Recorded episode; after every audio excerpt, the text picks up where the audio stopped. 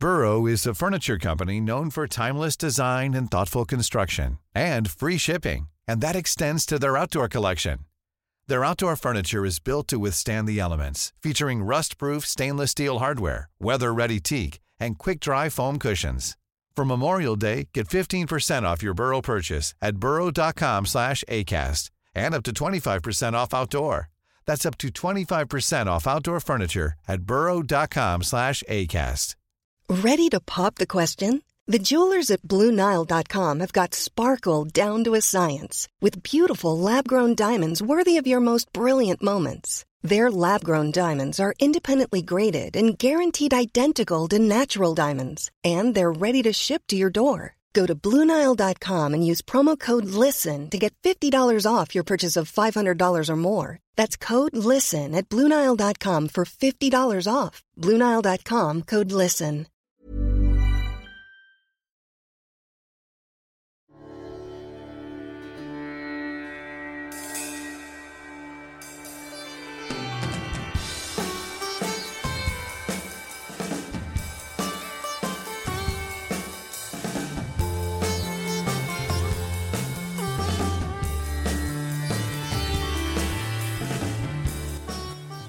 Hi there! Welcome to History in Retrograde. This is the podcast where we use the ancient art of astrology to help us better understand the past. I'm your co host, Chandler O'Quinn, and joining me live via satellite is my mom. Hi, Mom! Hi, Chandler. How are you? I'm doing very well. Are you ready to begin another grand experiment? I am ready. I'm so excited to be in our second season. Let's go. All right, let's give it a whirl. okay. And I just want to say hello, everybody. We're so happy to be back and we're so happy that you're there listening.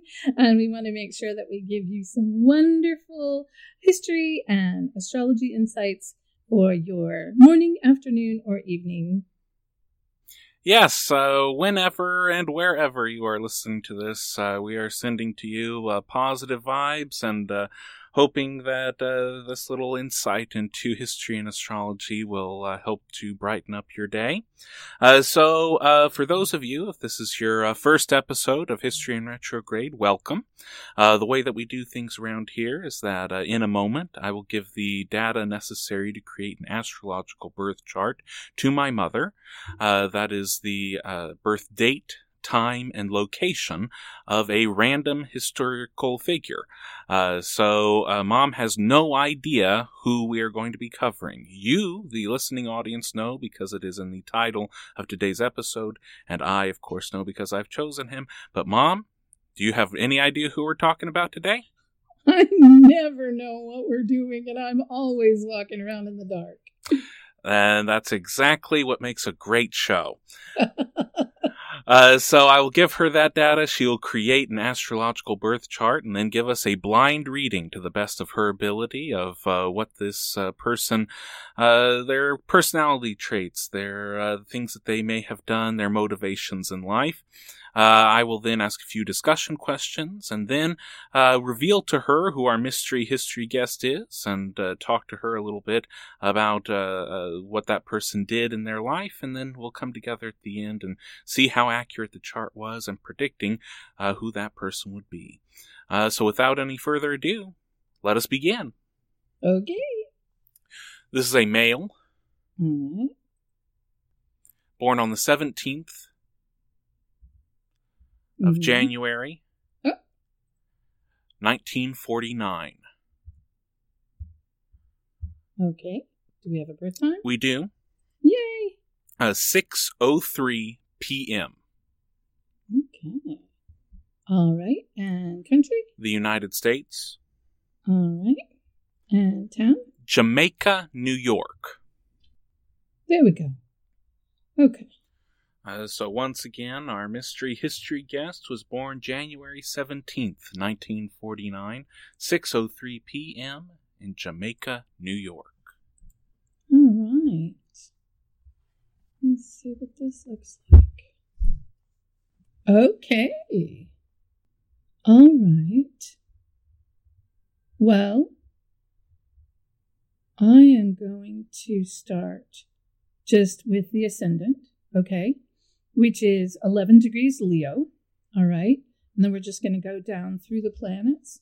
We have Sun at 27 degrees Capricorn, Moon at 9 degrees Virgo, Mercury at 16 degrees Aquarius, Venus at 5 degrees Capricorn, Mars at 10 degrees Aquarius, Jupiter at 14 degrees Capricorn, Saturn at 5 degrees Virgo, Uranus at 27 degrees Gemini, Neptune at 15 degrees Libra, Pluto at 15 degrees Leo, North Node at 0 degrees Taurus, and Chiron at 5 degrees Sag.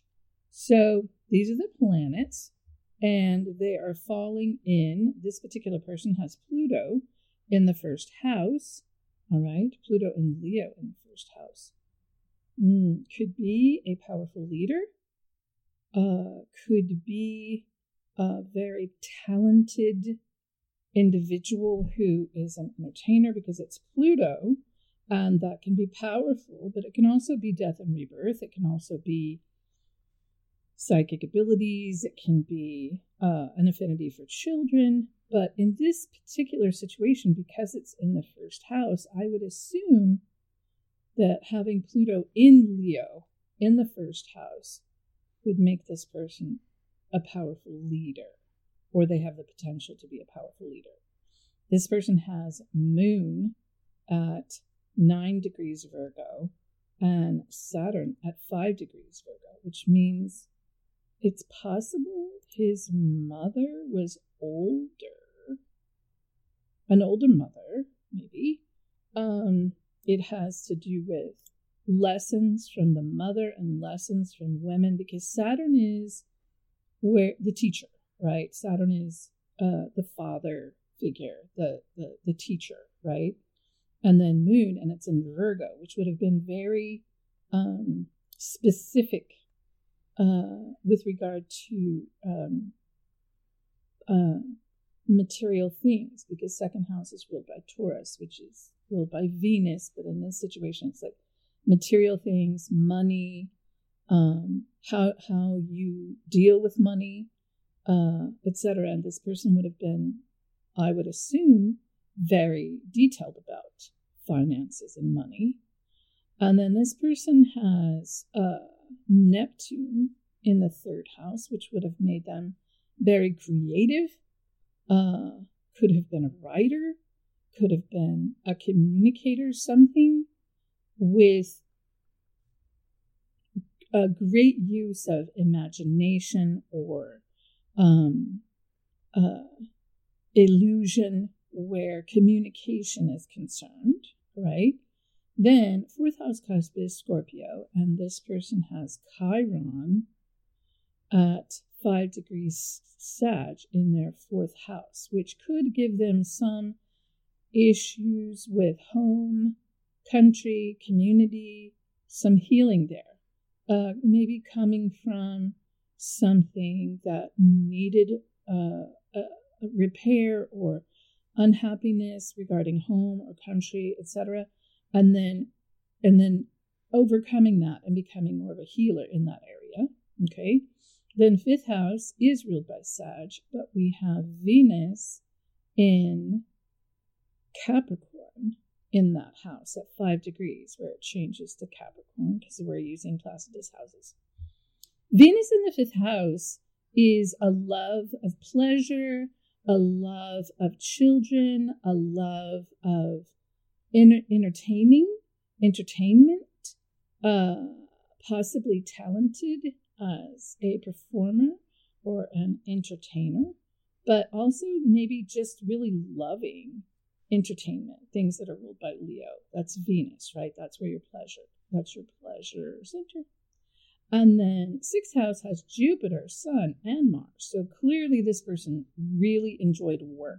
All right. They were very into their work. They could have been a workaholic because having Sun at 27 degrees Capricorn and Mars at 10 degrees Aquarius and Jupiter at 14 degrees Capricorn, we have Jupiter conjunct Sun in the fifth house in Capricorn. This person could have the makings of a brilliant executive, CEO, uh, someone who is very capable or could have been very capable of um, running a corporation, running pretty much anything, being in charge. And then having Mars in, in Aquarius there would give them a unique approach to their work, the way that they um, look at how they feel about actual work. You know, not so much career, but this is how you work. Sixth house is how you work.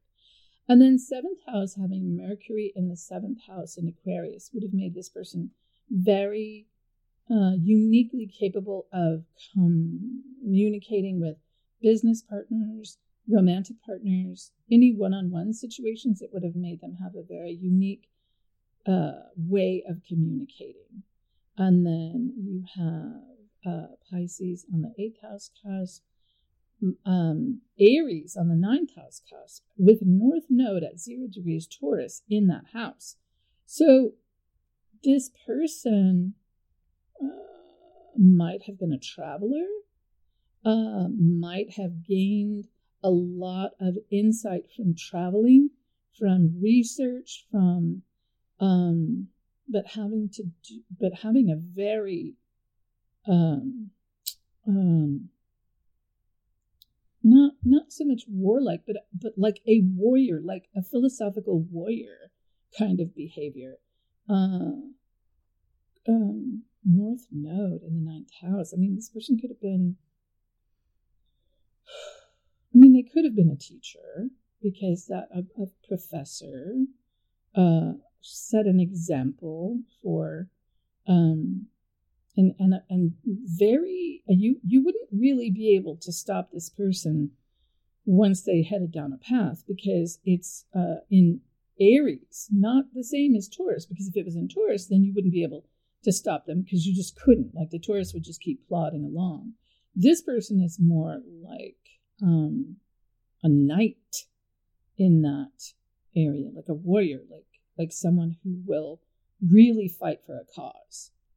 And then we have Midheaven at one degree Taurus, which does give them that stamina. You know, all people who have Leo rising have Midheaven and Taurus, which makes them fairly hard headed and hard to stop once they're set into motion.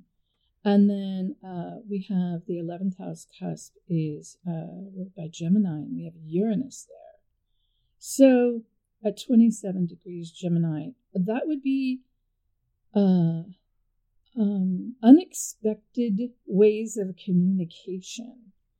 Um, maybe even uh, uh, futuristic ways of communication. Um, definitely unusual, and and and Uranus is kind of that lightning, earthquake, you know, kind of energy. So sort of a you could expect the unexpected with this one. Mm-hmm. You know what I mean? Yeah. Am, am, I am I touching on anything? Mm-hmm. Yeah. Okay. Okay. Do you have questions? Because I've kind of gone around the chart.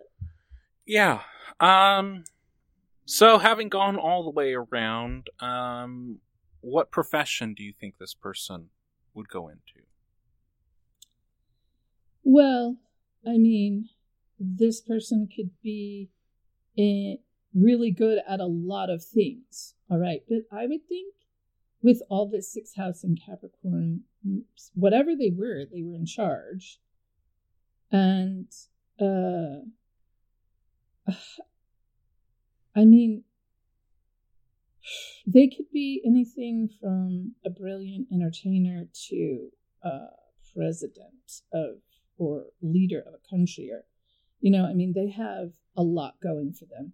They have, you know, this hemisphere is very uh, populated, you know, the, the lower hemisphere of the chart. So I would assume that this person had mm, was pretty tied to material things and kind of tied to earthly things, as opposed to being, you know, more uh, philosophical and more, you know, dreamy. But um, I mean, I would lean towards executive because of the sixth house and the midheaven in Taurus, but they could be very entertaining. You know, this Pluto could, this Pluto and Leo could make them very a very well known entertainer, you know? Mm-hmm. How does this person relate to others and humanity? Okay, well, in general, to humanity, I come to the 11th house, right? And we have this Uranus in Gemini, which is Gemini is ruled by Mercury, which is communication. So I would expect this person to relate to groups of people in a unique way, not your average bear, you know? Maybe coming up with new ways of communicating with groups of people, but also with Mercury in Aquarius, that is the same, you know, because um, Aquarius is ruled by Uranus. So having Mercury in Aquarius and Mars in Aquarius makes this person a very unique person, you know? Mm-hmm. They're doing stuff different than, like, maybe in- innovative ways of communicating.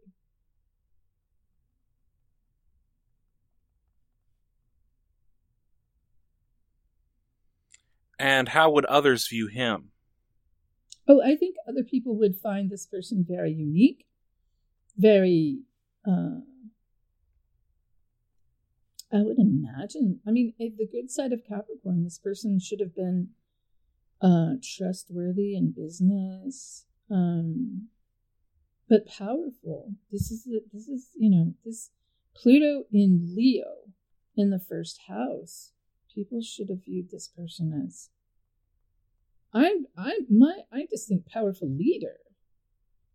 Hmm. What was but, his childhood like? Well, when we go to youth, we go to the third house, and there is, you know, it's it's uh, on the cusp of uh, Libra. They have Neptune and Libra in the third house. So, I mean, their childhood could have been very fairy tale like, or it could have been, uh, you know, you go two directions with this because Neptune can be uh, addictions, you know, like there could have been people who were uh, alcoholics or drug addicts, or, you know, you have two sides, and Neptune is the veil. So, it's um Interesting. Maybe not everything is revealed. Maybe he doesn't know everything about his childhood, meaning like there's secrets. You know what I mean? Mm-hmm. There could also, the dark side of Pluto is also secrets, you know, hidden things. Like this person is not who they seem to be, which is that Pluto and Leo in the first house. They're able to hide things about themselves, possibly.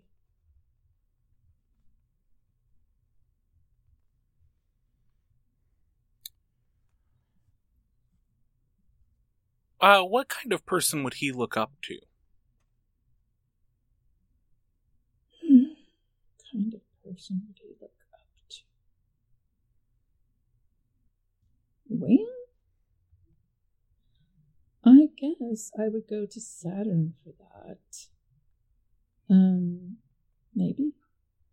Uh, this person has Saturn in Virgo, so maybe honestly, Saturn conjunct Moon is uh, like the mother is the teacher, or women are the teacher.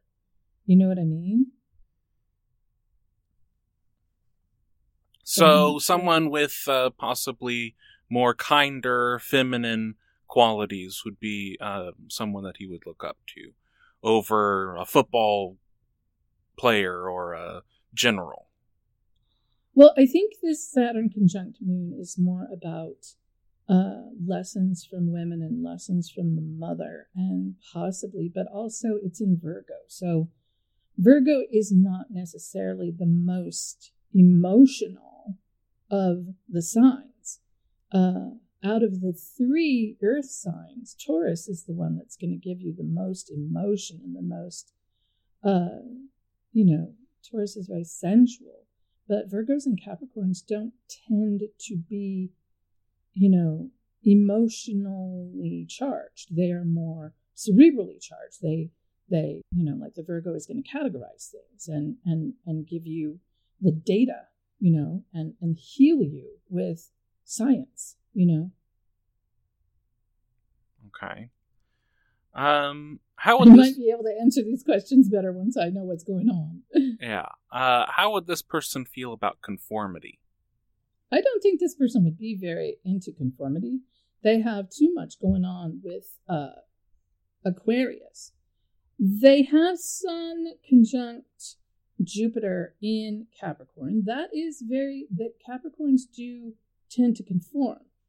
Um, they also have, you know, Venus in Capricorn. So that's a lot of conformity.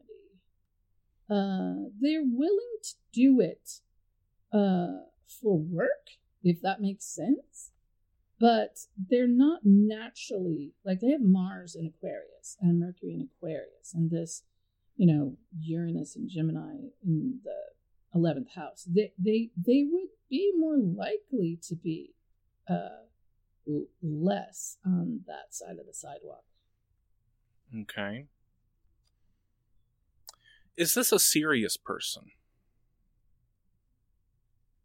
I think this person can be considered very serious. I think this person could be formidable if they want to be, you know? Uh, so, uh, maybe if they are a performer, if they are like a comedian, if this was a comedian, then this would be a comedian that would be doing something unique. It would be a very unique individual, you know? But on the other side of that, this person would be very business savvy and very powerful in understanding their own um, persona, if that makes sense. Mm-hmm. And that goes the same if this is a politician or if this is a general, or if this is a, you know, a CEO of a company or whatever. This person understands who they are and they are and they understand the power i would assume they understand the power they have if they don't i would be very surprised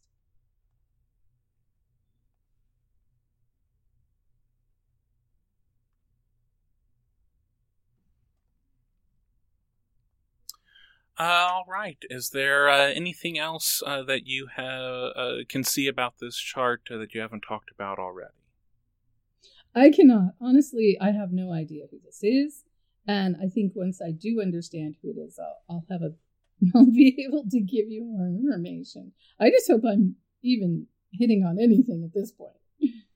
Yeah, I think that there are. Um, this is definitely a very unique uh, individual. I think unique is, and unusual are some of the uh, first words that would come to mind for someone describing this person.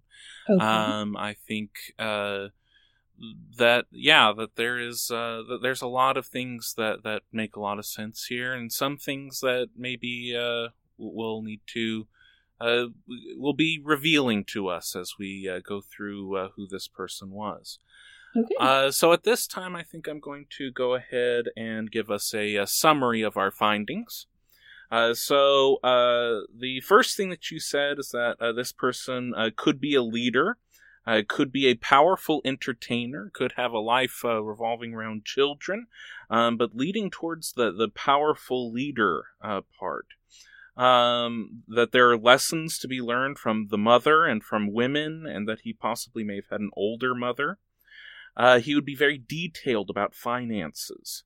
He could be a creative writer, a creative communicator. There'd be a lot of imagination and illusion in his communication. Uh, he might have issues with the country or home, and uh, overcoming those issues, he would then be able uh, to heal uh, in that arena. Um, he has a, uh, love of pleasure, uh, children, entertainment, loving children and entertainment. he could have enjoyed work, might be considered a workaholic. he could be a brilliant executive type, a unique approach to work uniquely able to communicate with partners, uh, very much one on one. He would be uh, uniquely able at communicating, be that romantic or business or any kind of friendship, any kind of partnership. Uh, could be a traveler. Uh, described him as a philosophical warrior, possibly a teacher. Uh, he has a determination like that of a knight. Um, he uh, there are unexpected ways uh, of communication, uh, future thinking, unusual, and uh, communicating might come unexpectedly, might be very fast, um, but very unusual in the way he communicates. Um, he is a person, whatever he goes into, he is in charge. he could be a very powerful entertainer, or he could be a, politician. Um, he really uh, we're looking at, at an, an executive type. Um, he uh, could relate to groups of people in a unique way, innovative way of communicating. Others find him unique, trustworthy in business, and powerful. Uh, he might have an idyllic childhood, or uh, there might be something behind the veil, uh, secrets that were not revealed, something about addiction. Um, also, this person might not be who they appear to be. They could be very good at concealing who they are. Um, for someone to look up to, uh, the the mother, uh, women, uh, people with more uh, feminine uh, uh, t- abilities. Um, he is not about conformity. Uh, he is not naturally inclined to it. Uh, he can follow rules. Uh, he can fit in when needed to, um, but he is not naturally inclined uh, to be a conformist. Uh, he could be a very serious person, a very formidable. Um, if he were to be an entertainer, he'd be a very unique comedian. Um, this person understands who they are. Is there anything that I left out?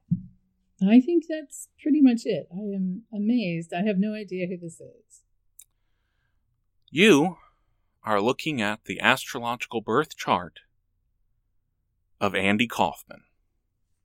Wow! Ooh.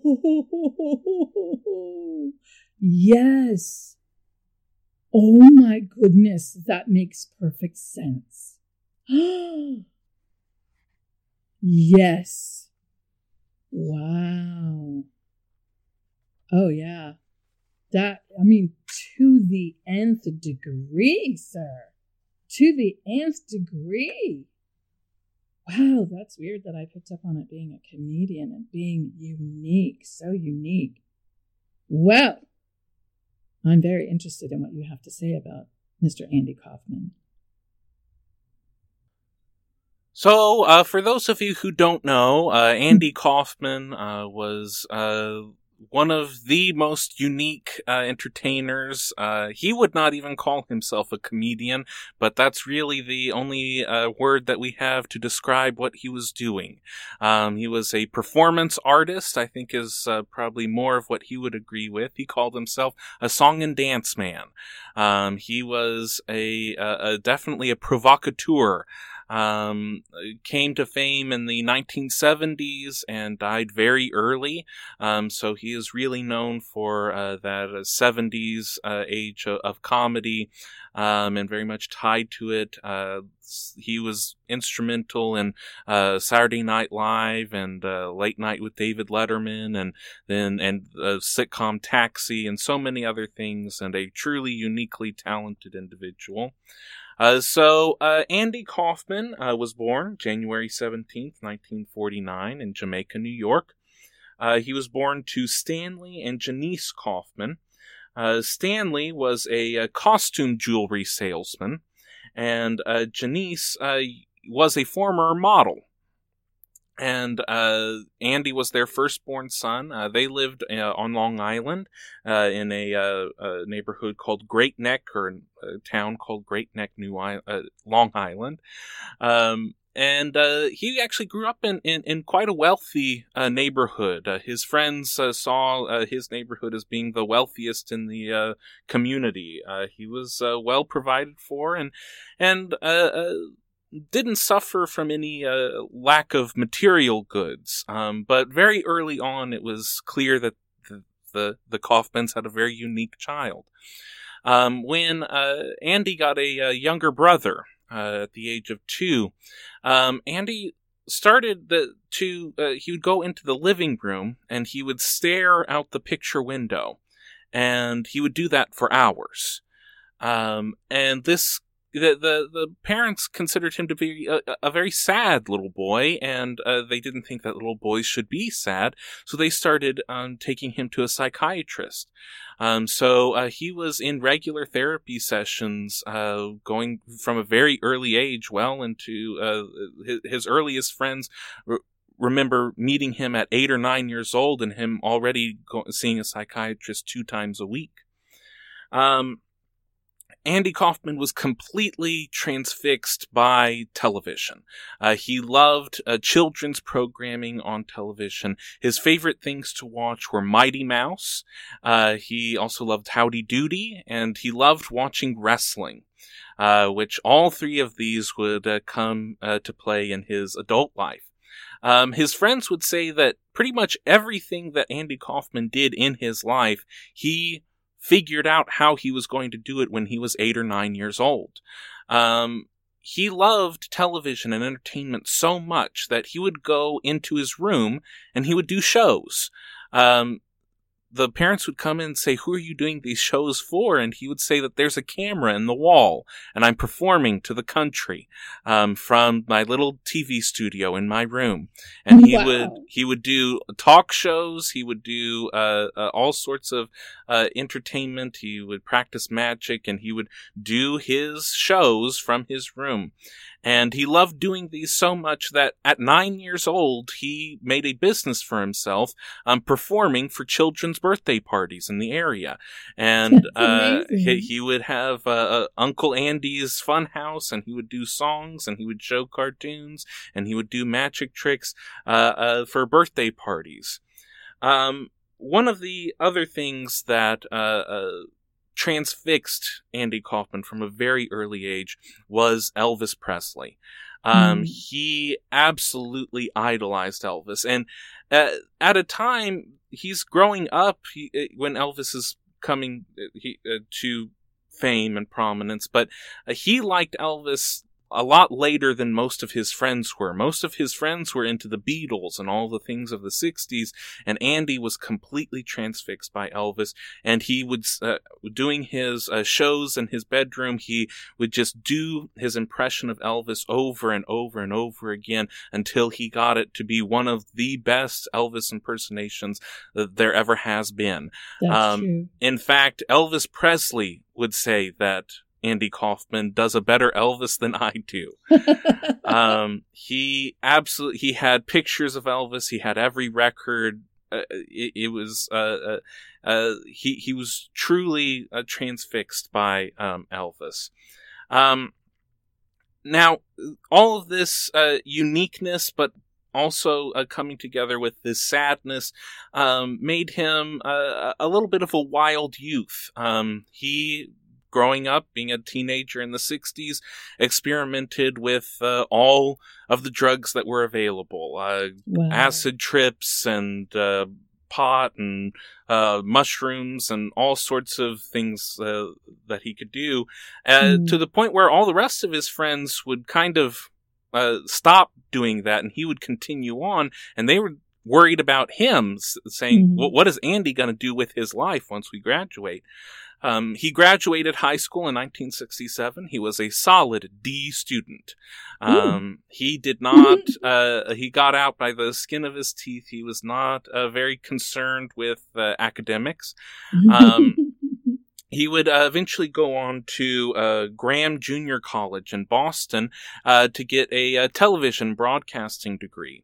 Mm. And uh, it is there that he started uh, performing uh, for audiences. So he would have a, a campus television show, Uncle Andy's Fun House, and he would do some of it as like a child's entertainer.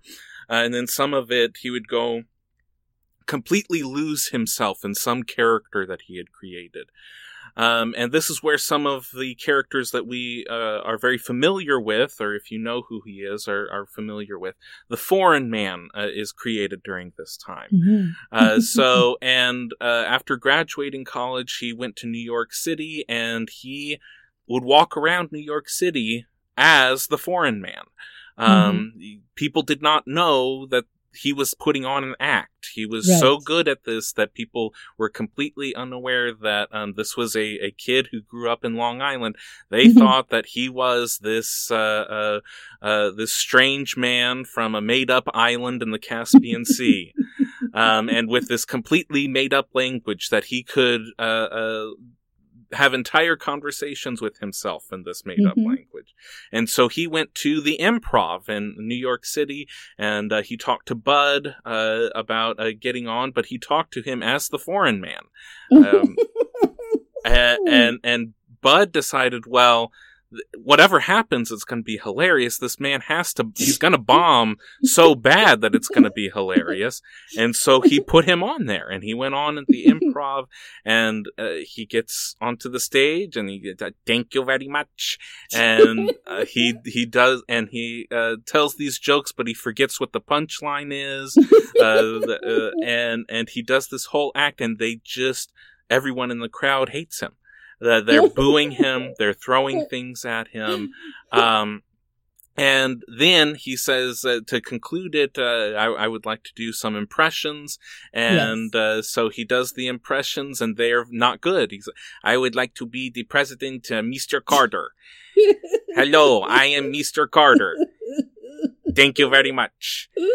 And then at the when the whole crowd is completely expecting him to do another bad impression, he says, "And now at this time, I'd like to be Mr. Elvis Presley." Yes. And then he turns around and they play Yes. uh, also Sprach Zarathustra, the Elvis uh, song, and and he puts his collar up and he take he had tape on his pants and he'd rip that off to reveal he had rhinestones on his pants. And then Mhm. he would do one of the best Elvises Yes. you've ever ever seen. And uh, he he would uh, throw his uh, coat out into the audience. And then at the end of the performance uh, he would say uh, thank you very much. Uh, and then he would ask for someone to give him his coat back and that it was just no one knew what they were seeing. No one understood it, it, it was completely uh, uh, unexpected unusual. It was Yes. weird. Um and that that was one of the characters that he created. Uh, other times he would go touring through colleges, uh, and they would say, "Oh, we need to book a comedian," and so he would say, "I'm a comedian." They'd go, and then he'd uh, fill up these halls, and he would show up as this British man, and uh, he would start to read to them uh, The Great Gatsby uh, from from cover to cover.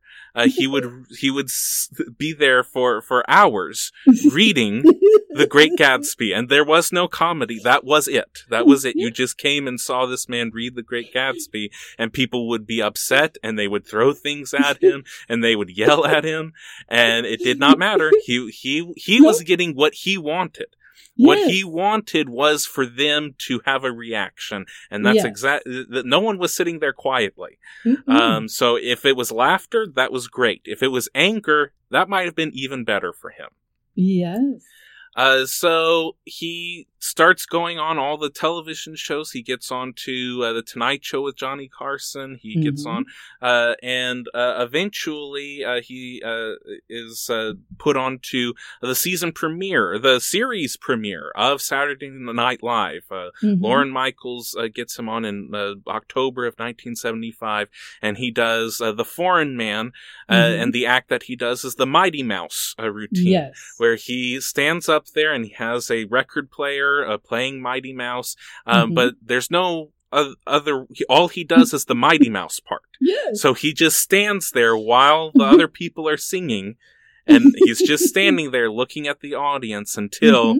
here I come to save the Yes. day Yes. and and that was it that was the act and then okay Yeah. he's uh, and and uh, it, again so unusual no Mhm. there's no pl- place no category uh, that he could fit in and this foreign man uh, became so popular that uh, the producers and writers of a new uh, television uh, sitcom called Taxi uh, created a character just for him to be.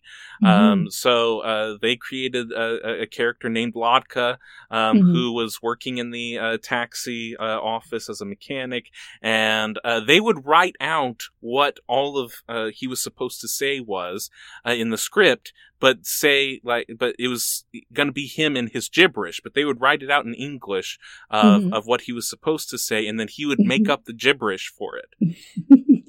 uh, uh, this is where uh, Danny DeVito uh, got his uh, big break uh, doing Taxi, and he remembered mm-hmm. the first day that he met Andy. he was wearing, you know, those huge '70s headphones, those big cans on his ears, and he goes up to Andy and he says hello, and he just to make conversation says, "What are you listening to?" And he goes, "Oh, oh, here, listen." And Danny DeVito puts the headphones on, and he's listening to himself in gibberish. and Danny DeVito takes the headphones off. Oh, okay. He had no idea what this guy was or where he was coming from or if this was real. And that's what nobody did. Nobody knew no. if he was real or doing an no, act ever, or who the ever. real person was. Nope. Um, so uh, another character that comes in here uh, into the story of Andy is a man named Tony Clifton. Um, when Andy uh, got the, uh, he didn't really want to be on a sitcom.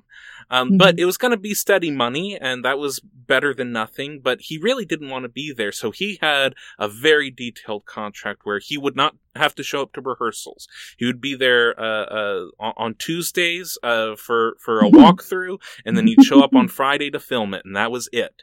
Mm-hmm. Um, and that was going to be his schedule, and he only had to do 13 episodes a season. Um, mm-hmm. so uh, he had, and then another part of the contract was um, Tony Clifton has to be a guest star on Taxi for uh, uh, for one episode. And the producers did not know that Tony Clifton uh, was not a made up person. they thought Tony Clifton was a real human being. Tony Clifton is not. Tony Clifton nope. is another character that Andy Kaufman and sometimes his writer um, uh, uh, Bob Zmuda would also mm-hmm. play Tony Clifton. Mm-hmm. Um, so okay, this next week, uh, Andy's out, uh, but we have uh, uh Tony Clifton. He's going to come in, and Tony Clifton is the most abrasive and the mm-hmm. most politically incorrect and yes. just the worst person you could imagine. This lounge Absolutely. singer, gaudy tuxedo, uh, mustache, uh, smoking all the time, just the worst, saying the worst mm-hmm. things about women and minorities and mm-hmm. every. He was just horrible, but yes. now he's going to play Danny DeVito's brother in an episode of Taxi. And yes. uh, Tony Clifton uh, shows up on time. Uh, and he mm-hmm. shows up to every rehearsal. Yes. Um, Andy Kaufman showed up late and did not show up to every rehearsal, but uh-huh. Tony was there on time, and he showed up with two um, uh, prostitutes. Uh, mm-hmm. uh, on on each arm, he would walk in every day with these two prostitutes on each arm, mm-hmm. and uh, just the most abrasive person and yelling at everyone, um, just barking all the time.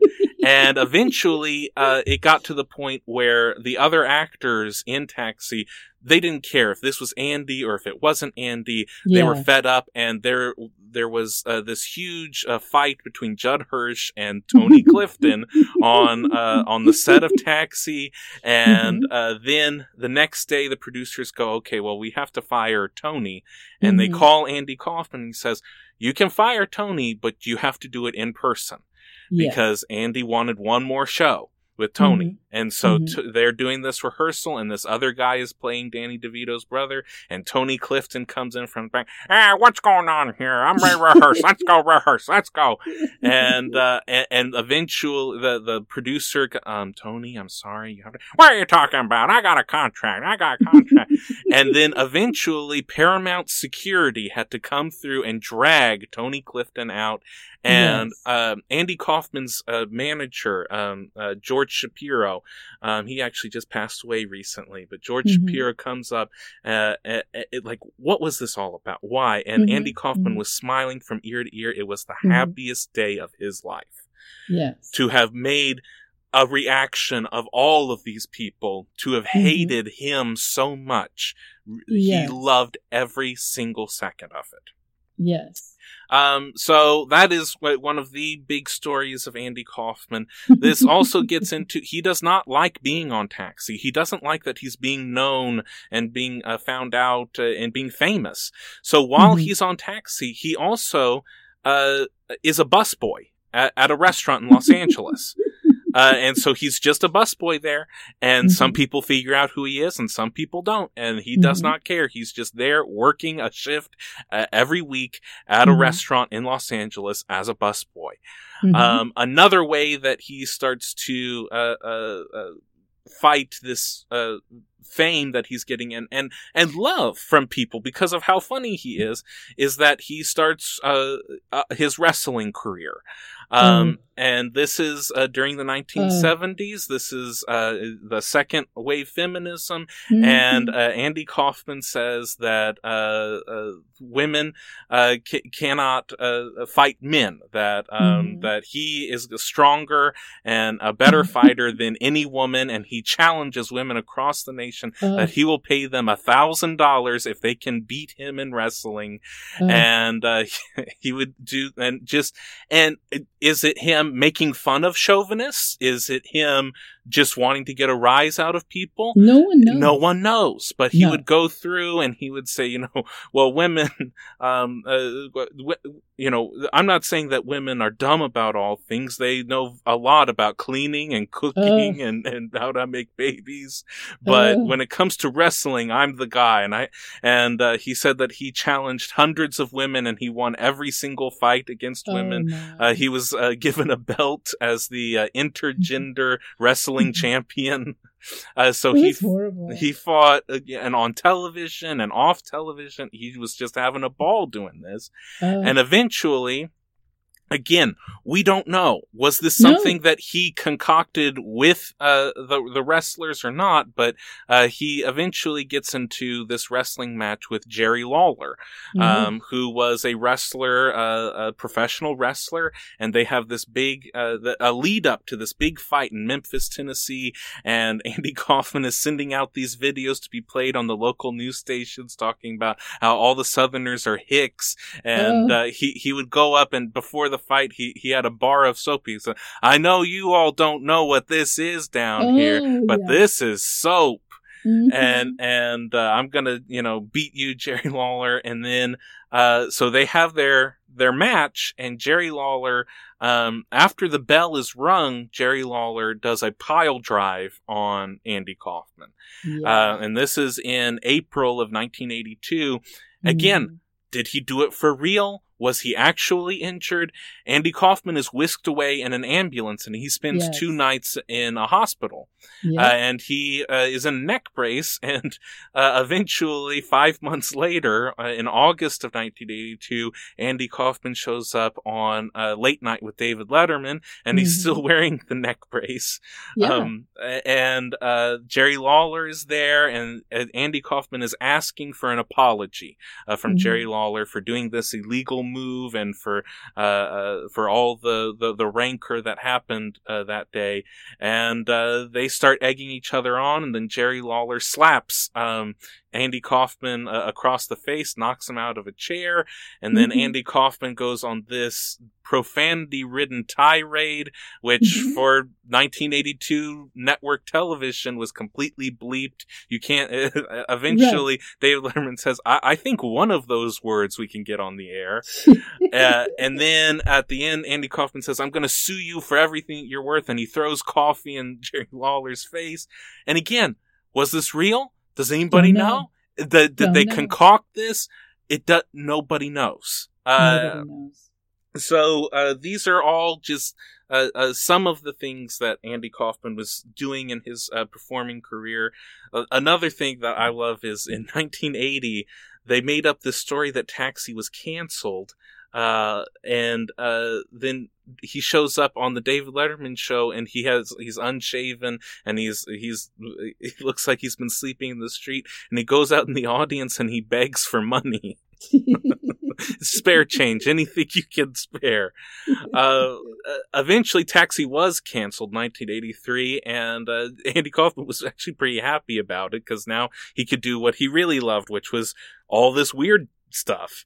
Yeah. Um, but then uh, th- that that that happened in 1983. In Thanksgiving of 1983, Andy Kaufman had a very persistent cough, and uh, he went into the doctor, and uh, they told him that he had lung cancer. yeah. Andy Kaufman did not smoke. Um, Yeah. o- only Tony Clifton did. Um, but um, Andy Kaufman was one of the healthiest people. Everyone talks about. Uh, Tony Danza used to make fun of him for eating seaweed all the time. Mhm. Um, he he he was healthy. He ate fruits and vegetables. He did transcendental meditation. Was into all sorts of ways of being healthy that no one could make sense. How could Andy Kaufman have lung cancer? Yeah. Um, and that was uh, November of 1983. Uh, most people did not find out about it until later on 1984. And by May of 1984, he had passed away of uh, Yeah. lung cancer. It was very rapid. Mhm. And when he died, about 80% of the people in the country did not believe that he died. right. They thought that this was some other trick. This was some Yeah. other gimmick that, that they went to the, Danny DeVito talks about going to the funeral with, uh, with his wife, uh, Rhea Perlman, and, uh, that they, Andy Kaufman recorded this video to be played at the funeral. And at any moment, at any moment, Andy was going to come right around that curtain yeah. um, and, and say that he got us. And uh, one of the women who uh, played uh, Andy's wife on, on Taxi, um, they talk about her going to the funeral and she poked the body in the casket because she did Mhm. not believe that he was actually dead. This was just some sort of gimmick. Yeah. Um, but it was not. Uh, he he uh, he did uh, pass away at just 35 years old. Um, Andy Kaufman is uh, one of the most unique talents uh, ever to have come across Ever. screens in America ever. Um, I, I I often wonder today, like if Andy Kaufman was around today, I think he would just have a ball with uh, all of all of the things that are going on in our world, and and Oh, what yeah. what sort of things would, would what sort of gimmicks would he be up to in uh, in tricking us and, and and cancel culture and all these things? He would want to be the first to be canceled, Yes. um, and and enjoy every minute of making everyone furious at him. yes. Um, uh, just a, a fascinating figure, uh, a remarkable talent, and uh, I think that what we found here is that yeah, the, the I mean, I think one of the words you said more than any other was unique and unusual, um, and that's definitely what this chart bears out. Absolutely. And I think that clearly, you know, it, it, it I mean, he was aware of what he was doing. He was completely aware of it, but no one other than him knew what he was doing. And he was relentless. He did it like a warrior. You know what I mean? Mm-hmm. that North Node in Aries in the ninth house, his philosophy was his own unique philosophy. And I think that if people who are listening to this have never seen Andy Kaufman perform, you should absolutely just binge everything you can see, including uh what is it, Man in the Moon? Yeah. Chandler? Yeah. In, because that is really a very wonderful um example of you know like a documentary Well, that, that that's yeah, that, that it's a it's a fictional movie. Mhm. Um, but it was made by Danny DeVito uh, Mhm. because of the love that he had for, for his friend. Yeah. And uh, Jim Carrey does an absolutely wonderful performance as Andy Kaufman. yes Um, that and they taught he got so method into it that Danny Mhm. DeVito said that Andy Kaufman uh, was alive for four months in 1998. Um, Right. the- Andy Kaufman's daughter that he had uh, illegitimately came and spoke to Jim Carrey as Andy Kaufman, um, Yeah. and they brought closure in her life. It was, um, but it's a truly Yeah. remarkable movie. Um, and then they made a documentary on Netflix about the making of that movie, which is takes on a whole nother level of all this. True. But um, Andy Kaufman's influence on comedy going forward, um, uh, a, a lot of people, espe- Jim Carrey especially, talk about um, Andy Kaufman as being um, a, a, a primary influence on their careers. Mm-hmm. yeah he was he was brilliant and no one ever knew i mean i was there okay and i was a teenager and i was watching these things and i was completely aghast at, at, at, what was happening. Like, is this person completely insane or is this person that brilliant, you know? Mm-hmm. And it vacillated back and forth his entire career. And, uh, you know, I like, I, I, I like to think that he was that brilliant, that he was just so far ahead of everyone that he had this just stroke of brilliance. So, I mean, for everything he did, even the most obnoxious things he did, there's still something about him you really love, you know? Mm-hmm. Yeah, the uh, during his uh, his show at Carnegie Hall, he ended the show with Santa Claus coming and uh, and then fake snow raining down on the audience, mm-hmm. and then he invited everyone to step outside to the streets of New York, and he had milk and cookies uh, for all of the people there, and then he told them, "If you come to the Staten Island ferry tomorrow, I will be there, and we'll continue the show," and he did. Uh, so the people who showed up at the Staten Island ferry the next day got more of a show. Um, he he uh, was a, a, consummate entertainer and uh, a, a person uh, with, with uh, a lot of creativity and a lot of love uh, in, in, his heart. Um, yeah, just a, a, really a really remarkable person. Absolutely, this is a really wonderful choice, Chandler. I'm glad you chose this. Uh, well, I think uh, on our scale of uh, right on the money to way out in outer space, uh, even though uh, Andy was way out in outer space, I think that this uh, this chart is right on the money. This is who Andy Kaufman was. Mm-hmm. Very much. Uh, well, uh, that concludes this episode of History in Retrograde. I'd like to thank you so much for listening. Um, if you'd like to support the show, uh, we have all the links to our social media um, posted uh, in the uh, description uh, of, of, the show. And then, if you are feeling extra generous, we also have a link on there to our PayPal account. Um, every little bit helps us in getting better equipment and producing a better quality show for all of you. Um, Mom, do you have uh, anything you'd like to add? I just want to thank everybody for coming back and being with us for season two. And we're really looking forward to bringing you some wonderful shows and history and astrological insight. Absolutely. Uh, so, as always, in conclusion, as long as your houses are uh, in order and the stars are aligned, everything will be just fine. Everything is going to be just fine. Thank you all for being there. We love you. Bye bye. Thank you so much. Bye bye.